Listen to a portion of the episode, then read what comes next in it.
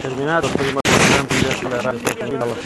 dalla procura di Gaeta, il primo tempo fra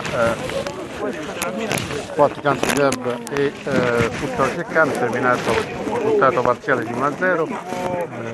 È riuscito il Gaeta, lo Sport Country Club, a controllare in alcuni frangenti del match, ma sicuramente questo Ceccano sta facendo di tutto per cercare di pareggiare la partita, quindi sicuramente il secondo tempo sarà abbastanza complicato, ma sta gestendo in tranquillità